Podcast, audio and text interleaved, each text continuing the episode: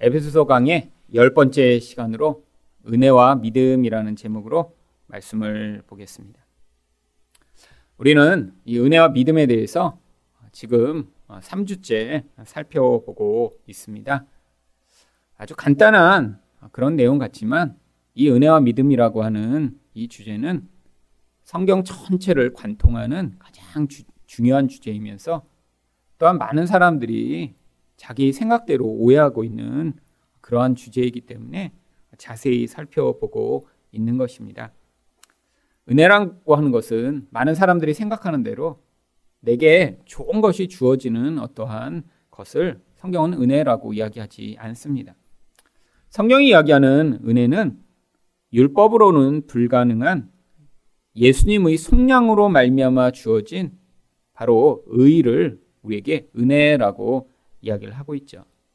인간이 아무리 노력을 해도 하나님과의 관계를 회복할 수 있는 이 의를 가질 수 없는데 예수님이 우리를 위해 피를 흘리심으로 말미암아 그래서 우리가 하나님과 그런 관계 맺을 수 있는 자가 되는 자격인 의를 얻게 된 것을 바로 성경이 은혜를 주셨다라고 표현하고 있는 것입니다. 바로 이렇게 죄인이 하나님과 관계를 맺지 못해 죽을 수밖에 없는 자들이 이제 이렇게 예수님으로 말미암아 의를 얻게 된 것을 받아들여 그것으로 하나님과 이제 관계 맺게 된 그 은혜의 수납 도구를 성경은 또한 믿음이라고 이야기를 합니다. 이 은혜와 믿음 결국 하나님이 주신 은혜가 또 우리에게 받아들여져서 그 은혜를 누리게 만드는 그런 도구가 믿음인 것이죠. 그렇다면 이 은혜와 믿음의 관계는 무엇인가요? 첫 번째로 불가분의 관계입니다. 8절 상반절 말씀을 보겠습니다. 너희는 그 은혜에 의하여 믿음으로 말미암아 구원을 받았으니 제가 이 절을 설명드리면서 은혜가 주어지고 그 은혜가 믿음으로 말미암아 우리에게 전달된다라고 말씀을 드렸습니다. 그런데 이곳에서 그러니까 주체가 돼서 사람을 구원하는 그러한 능력으로 작용하는 것이 바로 은혜인 것이죠. 그런데 또한 믿음이 없으면 이 은혜가 우리에게 전달이 될 수 없습니다. 우리에게 은혜가 전달되기 위해서는 반드시 그 은혜를 받아들일 수 있는 믿음이 있어야 하는 것이죠. 결국 이 은혜와 이 믿음이 그래서 우리가 구원받는데 꼭 필요한 것입니다. 너무나 당연한 이야기 같은데 그런데 많은 사람들은 이런 이 은혜와 믿음의 관계를 오해하는 경우가 아주 많이 있습니다. 역사상 이 은혜와 믿음의 관계에 대해서 가장 잘못 이해하고 또 그것으로 말미암아 아주 많은 혼란을 겪었던 시기가 있습니다. 바로 중세 이후에 이렇게 기독교가 또 개신교가 탄생하고 그 위에 이 개신교가 발전하는 과정에서 그런 일들이 일어났죠. 마치 이 은혜가 인간 편에서 어떤 믿음을 발휘함으로 말미암아 그 은혜를 받아들일 수도 있고 아니면 거부할 수도 있으며 또한 이 믿음만큼이나 인간이 발휘하는 인간의 행위가 중요하다라고 주장을 했던 그런 경우가 있습니다. 대표적인 경우가 바로 중세의 알미니안 주의라고 하는 주장입니다. 1610년에 이 알미니우스라고 하는 사람이 죽었는데요. 그의 제자들이 이 스승의 그런 가르침을 모아 그래서 다섯 가지 신앙 조항을 주장하기 시작했습니다. 이들은 점차 세력을 확장해 나가기 시작했고요. 그래서 이 기독교 신앙의 어떤 기본으로 세워진 하이델베르그 신앙 고백서를 바꿀 것을 요구하기 시작합니다.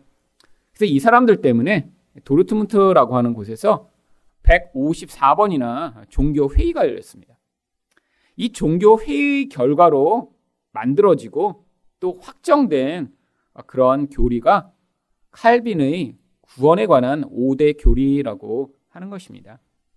이 칼빈이 원래 아, 나는 이렇게 다섯 가지 구원에 관해서 교리를 주장한다라고 주장한 것이 아니라 칼빈 이후에 이렇게 이 구원과 관해서 잘못된 주장을 하는 사람들 때문에 이 칼빈의 5대 교리가 그때 확정이 됐던 것이죠. 근데 이 칼빈의 5대 교리는 인간이 이 구원에 관해서 얼마나 잘못 오해하고 있는지를 보여주는 가장 구체적 내용입니다. 칼빈의 첫 번째 5대 교리 중에 시작은 인간의 전적 부패를 이야기합니다. 그런데 알미니안 주의자들은 인간에게서도 선함을 찾아볼 수 있다라고 주장을 하죠. 인간이 이렇게 전적 부패했기 때문에 반드시 구원이 필요하다라고 믿는 사람들에게 아니 어떻게 또 이렇게 인간이 선함을 주장할 수 있을까라는 생각을 할 수 있지만 그런데 지금도 인간 편에서 이런 가능성을 추구하는 사람들이 아주 많이 있습니다. 누구나 다 이렇게 생각할 것 같은데 교회를 다니면서 아 그래도 인간은 선하지. 인간 안에 가능성이 있지. 그래도 인간이 이렇게 좋은 존재니까 노력하다 보면 어떤 좋은 결과가 나타날 거야라고 생각하는 사람들이 상당히 많이 있죠. 왜 인간은 부패한 데서부터 이 모든 교리가 시작하나요? 그래야 예수님이 필요하시기 때문이죠. 여러분 인간 안에 가능성이 있으면 예수님이 전적으로 필요 없습니다. 그 가능성으로 탁월한 몇몇 사람들은 자기 구원을 이룰 수 있을 테니까요. 또한 이 칼빈의 두 번째 교리가 무조건적 선택입니다. 이 무조건적 선택 안에 어떤 내용이 들어있냐면 하나님이 은혜로 인간에게 믿음을 주시고 또 회개할 수 있도록 하셨다라고 하는 내용이 들어가는 것입니다. 하나님이 선택만 하시고 그냥 두신 게 아니라 선택하셨기 때문에 그 선택된 자들은 믿음을 갖게 되는 것이고 또 믿음을 가지고 났더니 아 내가 죄인이라는 사실을 깨달아 회개의 자리까지 나오게 된다라고 하는 것이죠. 그런데 이 알미니안 주의자들은 이렇게 하나님이 선택하신 게 아니라 결국 모든 이런 구원은 개개인의 선택에 따라 달라진다라고 주장을 합니다. 어떤 사람이 믿음을 크게 가지는 것도 그 사람이 원래 그렇게 믿음이 크니까 크게 가진 거고 어떤 사람이 회개한 것도 그 사람이 이렇게 깊이 깨달아 회개를 해서 회개한 것이다라고 주장을 하고 있죠. 그런데 우리도 가끔씩 그런 생각을 할 때가 있습니다. 언제요? 바로 어떤 상황에서 내가 다른 사람이 보이지 않은 믿음을 보일 때요. 그런데 이렇게 믿음을 보이고 나면 아, 정말 하나님이 내게 이런 큰 믿음을 허락하셨지 이렇게 생각하는 게 아니라 역시 나니까 이때 이런 믿음을 발휘하지. 이런 생각을 하게 되는 경우가 자주 있죠. 근데 이게 바로 따지고 보면 알미니언주의라고 하는 이단적인 사상인 것입니다. 여러분, 우리가 어떤 상황에서 남보다 큰 믿음을 발휘할 때가 있습니다. 그렇잖아요. 믿음의 성수의 정도도 다 틀리고 또 하나님이 어떤 상황에서 은혜를 주시는 경우도 다 틀립니다. 그런데 아무리 큰 믿음을 발휘해 갑자기 순교의 상황에서 순교를 하더라도 그 믿음조차 우리의 것이 아니라 하나님이 은혜로 허락하신 것이라라고 하는 것이죠. 근데 이런 은혜 중심적 생각을 갖지 않으면 어떤 결과가 나타날까요?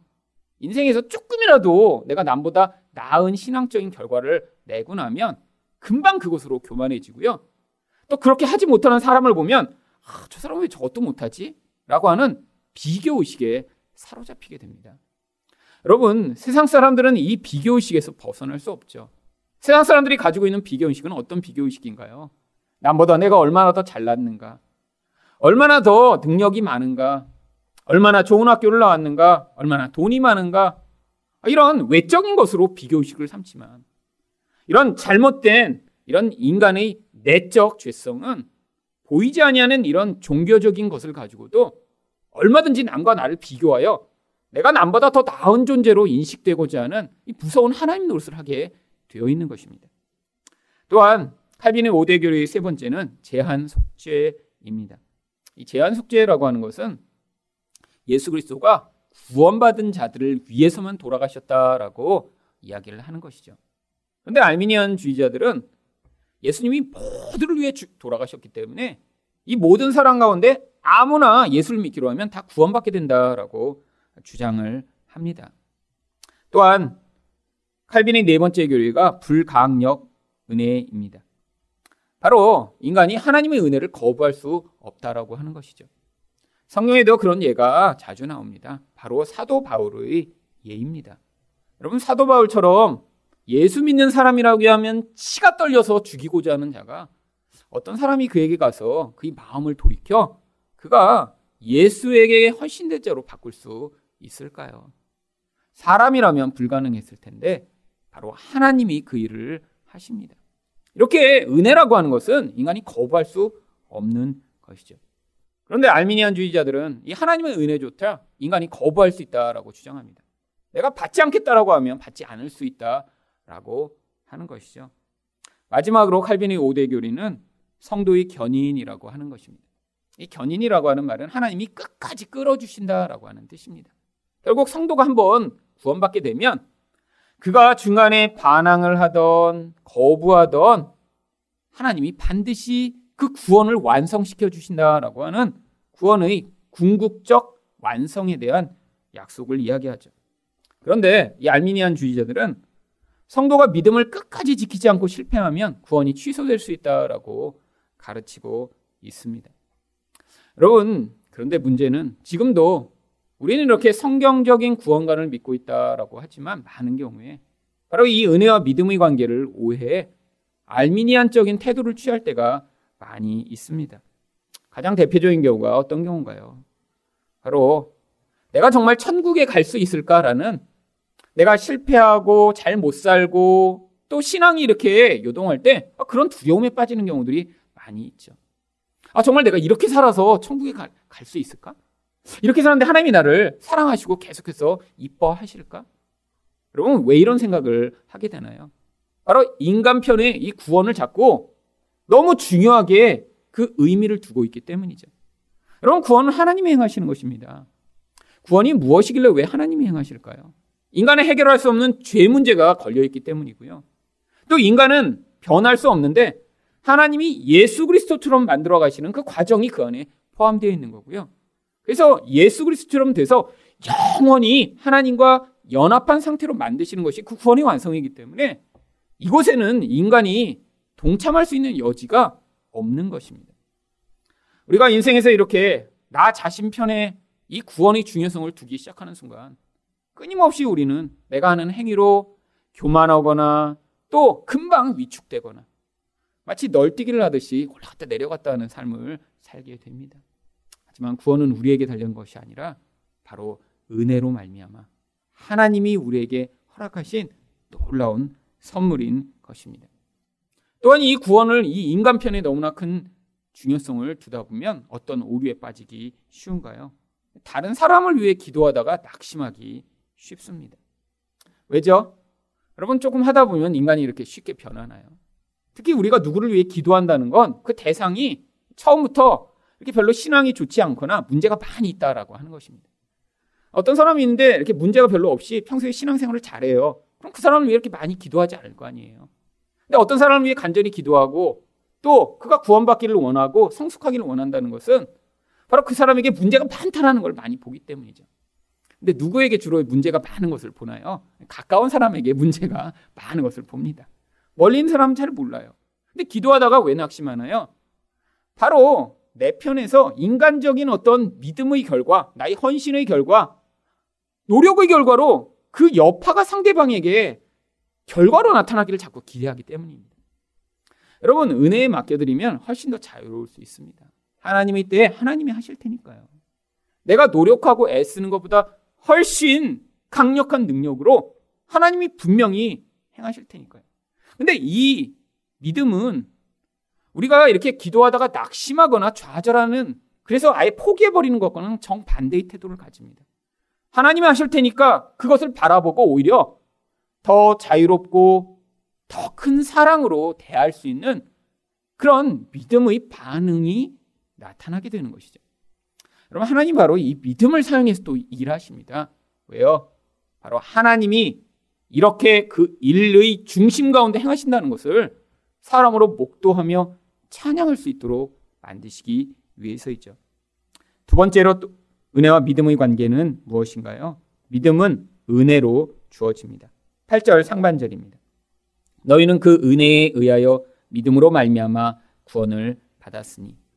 물론 이전에는 믿음이 어떻게 주어지는지에 대해 설명하고 있지 않지만 성경에서는 이 믿음이 전적으로 하나님의 개입으로 말미암아 만들어짐을 설명하고 있습니다. 로마서 1장 17절 말씀을 보시면 복음에는 하나님의 의가 나타나서 믿음으로 믿음에 이르게 하나니 기록된 바 오직 의인은 믿음으로 말미암아 살리라 함과 같으니라. 믿음으로 믿음에 이르게 한다라는 의미가 바로 하나님이 주시는 믿음이 우리 안에서 그 하나님의 믿음을 받아들이게 만드는 그런 믿음을 만들어낸다라고 하는 것입니다. 결국 앞에 나오는 믿음은 객관적인 하나님이 주신 믿음입니다. 바로 예수 그리스도가 우리의 주인이며 생명의 구주라는 그 객관적 사실이요. 근데 그 믿음의 대상을 우리에게 주심으로 말미암아 우리 안에서 주관적으로 내가 반응하는 믿음이 만들어지는 것이죠. 결국 하나님이 주신 믿음이 아니고는 개인적 믿음의 그런 발휘가 불가능하다라고 하는 것입니다. 그래서 고린도전서 2장 5절이 무엇을 이야기하나요? 너희 믿음이 사람의 지혜에 있지 아니하고 다만 하나님의 능력에 있게 하려 하였노라. 여러분, 믿음이 어디에 있다고요? 인간이 아무리 지식을 많이 가지고 많은 공부를 하고 연구를 해도 하나님의 능력으로 말미암아 우리 안에서 믿음이 생기지 않으면 우리는 절대로 믿음을 가질 수 없다라고 하는 것입니다. 아무리 똑똑하게 내가 구원의 길을 찾아도 그 구원의 길이 나로부터 말미암는 것이 아니라 내가 그것을 믿어지게 되었다면 아, 내게 하나님의 능력이 임했구나. 이렇게 똑똑한 사람도 열심히 구원의 길을 찾는데 그 구원의 길을 찾지 못했는데 아, 나처럼 똑똑하지 못한 사람이 예수 그리스도가 하나님이시며 나의 구원자라는 사실을 믿게 되다니 놀라운 하나님의 능력이 임했구나라고 우리가 알 수 있게 되는 것이죠. 여러분, 이렇게 믿음이 은혜로 말미암아 주어지게 된다고 깨닫게 된 사람이면 어떤 반응을 해야 당연한 반응인가요? 바로 은혜와 믿음의 세 번째 관계입니다. 믿음은 은혜를 찬양하게 만듭니다. 8절 하반절부터 9절 말씀을 보겠습니다. 이것이 너희에게서 난 것이 아니요 하나님의 선물이라 행위에서 난 것이 아니니 이는 누구든지 자랑하지 못하게 함이라. 결국 우리 안에서 자랑할 것이 하나도 없게 하려는 것입니다. 여러분 하나님은 늘 하나님의 자리에 머무시고자 하세요. 그런데 이 인간의 무서운 죄가 어디서부터 시작됐나요? 인간이 선과 악을 스스로 판단해 내가 하나님처럼 되려고 하는 데서부터 모든 문제가 발생하게 된 것입니다. 여러분, 지금도 우리는 끊임없이 내가 좋은 것과 내가 나쁜 것을 판단해 하나님이 좋다고 하는 것 말고 내가 좋다고 하는 것을 끊임없이 인생에서 추구하며 그것으로 내가 마치 하나님인 것처럼 행세하려고 하고 있죠. 그런데 하나님이 우리에게 이런 놀라운 은혜와 믿음을 허락하심으로 세상 사람들은 불가능한 그런 믿음으로 하나님을 받아들이게 된 것을 알게 되었을 때 바로 거기서부터 우리가 하나님을 높이고 찬양할 수 있게 되는 것입니다. 만약에 구원에 그런데 우리가 동참해서 구원에 무엇인가를 이룬다면 한편으로는 하나님도 찬양하고 또 한편으로는 나도 찬양해야겠죠. 하나님 저도 이렇게 공로가 있죠? 잘했죠? 하나님 그래서 저도 좀 잘했다고 칭찬해 주세요. 여러분들 하나님은 그런 걸 원하시지 않으세요. 하나님은 하나님만 찬양받기 원하세요. 여러분, 왜 하나님만 스스로 자기만 이렇게 높아지시려고 하냐고요? 스스로 그러신 게 아니라 하나님은 홀로 모든 영광과 찬양을 받으시기에 합당하신 분이시기 때문입니다. 자기가 받으셔야 할 그 영광을 자기 존재를 높이도록 만드는 피조물이 빼앗아가기를 원하시지 않는 거예요. 그게 하나님의 질서예요. 질서요. 문제가 어디에 있습니까? 근데 그것을 인정하지 못하는 인간이 바로 하나님의 자리를 찬탈하려고 하는 데서 문제가 있는 것이죠. 그런데 하나님이 우리가 그 하나님의 자리, 우리 자리를 지키면 마치 우리를 노예처럼 부리시며 우리를 마치 로버트처럼 어떤 자기 이익을 위해 사용하시나요? 아니요. 이 질서만 지켜지면 하나님이 우리에게 무엇을 주시나요? 하나님의 생명과 영광과 모든 좋은 것들을 다 우리에게 흘려 보내심으로 말미암아 원래 인간이 누릴 수 없는 그 신과 같은 지혜와 영광을 우리에게 나누어 주시고자 하는 것이죠. 근데 바로 질서가 반드시 지켜져야 하는 것입니다. 그래서 고린도서 1장 4절에도 무엇이라고 이야기하나요? 그리스도 예수 안에서 너희에게 주신 하나님의 은혜로 말미암아 내가 너희를 위하여 항상 하나님께 감사하노니. 여러분 바울이 이 고린도 교인들을 향해 뭐라고 이야기를 합니까?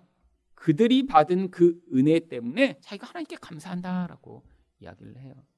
바울이 열심을 냈더니 그들이 믿음이 성장하고 은혜를 받은 게 아니라 하나님이 하셨다라고 하는 것이죠. 그래서 에베소 1장 6절에도 같은 말씀이 나옵니다. 이는 그가 사랑하시는 자 안에서 우리에게 거저 주시는 바 그의 은혜의 영광을 찬송하게 하려는 것이라. 우리가 거저 받았는데 그 거저 받은 것을 찬송하기 위한 목적으로 바로 우리 인생이 만들어졌다라고 하는 것입니다. 그런데 이 믿음과 은혜의 관계에서 오해를 하는 많은 사람들이 잘못된 상급 이론을 만들어 냈습니다. 여러분, 내가 무엇인가 열심히 하고 나면 반드시 뭘 기대하나요? 보상을 기대하게 되어 있습니다. 근데 열심을 남보다 조금 더 했어요. 그러면 더 많은 보상을 기대하겠죠. 그러면 그게 인간의 자연스러운 본성입니다. 아니, 어디 가서 일하는데, 딴 사람은 1시간 일했는데 나는 10시간 동안 막 죽게 일했는데, 나중에 똑같이 일당을 5천 원씩이나 만 원씩 받으면 얼마나 화나겠어요. 1시간 일하는 사람은 5천 원 받으면 나는 10시간 일했으면 만 원 받는 게 당연하죠. 인간의 모든 기대는 그렇습니다. 자기 행위에 대한 적절한 보상을 기대하는 것이죠. 여러분, 그런데 하나님 나라에서는 이게 통하지 않습니다. 왜요? 구원이 은혜로 주어졌기 때문이죠. 그런데 사람들이 이게 오해하게 된 많은 성경 구절이 있기는 합니다. 대표적인 구절이 요한계시록 22장 12절입니다. 보라 내가 속히 오리니 내가 줄 상이 내게 있어 각 사람에게 그가 행한 대로 갚아 주리라. 마치 열심히 일한 대로 주신다라고 하는 이런 약속의 말씀 같아요. 그래서 이제까지 우리가 많이 이런 얘기들을 들었습니다. 이렇게 많은 교회를 위해 충성한 사람들은 정말 하나님이 큰 복과 상을 주시고 충성하지도 않고 사랑도 안 하고 이렇게 막 한 사람들은 가서 그냥 천국 그냥 끝 무렵에서 막 그냥 변방에서 그렇게 그냥 지옥에 떨어질랑 말랑하게 그 이제 변두리에서 살게 되고 예수님 근처에는 가지도 못한다. 특히 순교한 사람들이 예수님과 제일 가까운 이렇게 동심원 구조로 다 이렇게 차지하고 있기 때문에 순교하지 않으면 예수님 만나기 쉽지 않다. 이런 얘기를 어려서부터 이제 많이 들었고요. 특히 저 같은 경우에는 주일날 빠지면 자기가 얻게 될 집에 벽돌이 하나씩 빠진다라는 얘기를 들어서 제가 초등학교 때 폐렴에 걸려서 이제 교회를 하러 못 갔는데 얼마나 공포에 시달렸는지 모릅니다. 아니 내가 이렇게 폐렴에 걸려서 병원에서 주일날 가지 말라 그랬는데 이거는 나중에 벽돌이 빠지고 나는 건 이거 회복이 불가능하잖아요. 그러니까 천국에 갔는데 우리 집만 이렇게 벽돌이 구멍이 나서 남들이 다 이렇게 쳐다보면 어떻게 하지? 제가 어려서 얼마나 그것 때문에 이제 많이 힘들었는지 몰라요. 그래서 제가 폐렴에 걸렸지만 교회 가겠다고 했다가 의사 선생님이 죽을지도 모른다고 그래서 그냥 병원 그 집에 있었던 경우도 있습니다. 나중에 커서 성경 보니까 이게 다 사기였더라고요. 어, 사기요. 여러분 보세요. 여러분 우리가 구원에 대해서 정말 이렇게 헌신해서 어떤 결과를 만들어내는 것이면 성경을 그것은 은혜라고 이야기하지 않았을 것입니다. 여기서 얘기하는 이 보상은 무엇인가요? 그러면 여러분 이 보상으로 가장 구체적으로 주어지는 것들이 바로 면류관입니다. 그럼 면류관 하면 다 보통 금으로 만들죠 세상에서. 그리고 또이 면류관을 써야 뭐가 나요? 뭔가 이렇게 잘했다라고 하는 티가 납니다. 티가요. 그래서 경기를 해도 이렇게 뭔가 티나는 거를 이렇게 씌워주는 거죠. 그래서 성경에 이 면류관을 주시겠다라는 이야기가 많이 나옵니다. 디모데후서 4장 8절을 보시면 어떤 면류관을 주시나요? 이제후로는 나를 위하여 의의 면류관이 예비되었으므로 의의 면류관을 주신대요. 근데 이 면류관을 누가 주세요? 주 곧 의로우신 재판장이 그날에 내게 주실 것이며 내게만 아니라 주인 나타나심을 사모하는 모든 자들에게도 주신다. 결국 우리도 다이 면류관을 받게 되는데 어떤 면류관을 받는 것입니까? 의의 면류관을 받습니다. 실제로 뭘 받는 거예요? 면류관을 받는 게 아니라 의로움을 받는 거예요. 그 예수 믿으면 누구나 받는 거예요. 뭐 이렇게 열심을 내고 나면 면류관을 따로 주신 게 아니라 그냥 모든 성도가 다 의롭게 될 것이다라는 것을 의면류관이라고 표현한 것입니다. 그뿐 아니라 또 뭘 주신대요? 야고보서 1장 12절입니다. 시험을 참는 자는 복이 있나니 이는 시련을 견디는 자가 주께서 자기를 사랑하는 자에게 약속하신 생명의 면류관을 얻을 것이기 때문이라. 어떤 면류관을 주세요? 생명의 면류관이요. 무엇을 주신다는 것이죠? 생명을 주시겠다라고 약속하는 것입니다. 이건 뭘 잘한 사람에게 주시는 게 아니라 예수 믿으면 받게 되는 그냥 누구나 받게 되는 거예요. 예수만 믿으면. 여러분 그런데 무엇이 또 면류관인가요? 대살로니가 전서 2장 19절을 보시면 우리 소망이나 기쁨이나 자랑의 면류관이 무엇이냐? 그가 강림하실 때 우리 주 예수 앞에 너희가 아니냐. 바로 함께 구원받은 성도들이 우리의 자랑이며 소망이며 멸류관이라는 것이죠. 그리고 우리가 서로 서로 서로에게 멸류관이라는 것입니다. 여러분, 여러분도 제 설교를 들으시며 그 설교가 여러분의 신앙과 삶에 영향을 받고 또 그것으로 도움을 받으시면 여러분이 바로 저희 자랑이며 저희 기쁨이 되시는 것입니다. 바로 서로가 그렇게 서로를 사랑하며 섬기고 영향을 미쳐서 서로에게 서로의 흔적이 남아 결국 그것으로 우리가 같은 교회로 지어져 나가면 바로 그것이 우리의 기쁨이며 만족이 된다라고 하는 것이죠. 여러분 천국에서 도대체 무슨 사람들이 그런 상급을 기대하나요? 천국에 가서 정말 금덩어리를 기대하는 사람들, 천국에 가서 넓은 집을 기대하는 사람들, 이 사람들 실제로 예수 믿는 것이 아닙니다. 예수를 이용해 무엇인가 나의 쾌락과 나의 안정을 추구하는 바로 우상 숭배를 하고 있는 것이죠. 그래서 하나님이 구약 성경에서 이미 무엇이 진짜 상급인가 아브라함에게 이렇게 말씀해 주셨습니다. 창세기 15장 1절입니다. 이후에 여호와의 말씀이 환상 중에 아브라함에게 임하여 이르시되 아브라함아 두려워하지 말라 나는 내 방패요 너희 지극히 큰 상급이니라. 하나님이 우리의 상급이 되십니다. 여러분 구원이라는 것이 무엇인가요? 세상에서 자기 스스로 해결할 수 없는 이 생명이 단절된 자들이 두렵고 원하는 것이 끊임없이 있기 때문에 눈에 보는 것을 의존하고 살던 자들이. 바로 그 눈에 보는 것을 의존하고 살던 그 자리로부터 이제 하나님만으로 만족하고 하나님으로 나의 방패를 삼고 하나님으로 나의 생명을 삼아 그 생명을 끊임없이 누리는 영원한 하나님 나라에 가게 되는 것. 그게 바로 우리가 받을 구원이니까. 나중에 하나님 나라에서 우리가 받게 될 가장 큰 상급은 바로 그 생명 자체이신 하나님을 우리가 영원토록 누리고 기뻐하고 즐거워하며 그분을 찬양하는 삶을 살게 되는 것이 우리가 받게 될 가장 큰 상급인 것입니다. 그런데 나 혼자 그렇게 사는 게 아니라 우리가 함께 그렇게 살며 교회 안에 거하시는 하나님의 그 영광을 함께 누리는 자리에 서게 되는 것. 이것이 바로 구원이기 때문에 이 땅에서도 우리가 받게 되는 이 놀라운 은혜, 믿음, 그 모든 것을 바로 하나님의 은혜의 결과로 찬양하며 경배하여 나에게서 그 모든 구원의 이유가 아니라 하나님의 은혜만을 찬양하는 자로 지어져 가시는 여러분 되시기를 축원드립니다.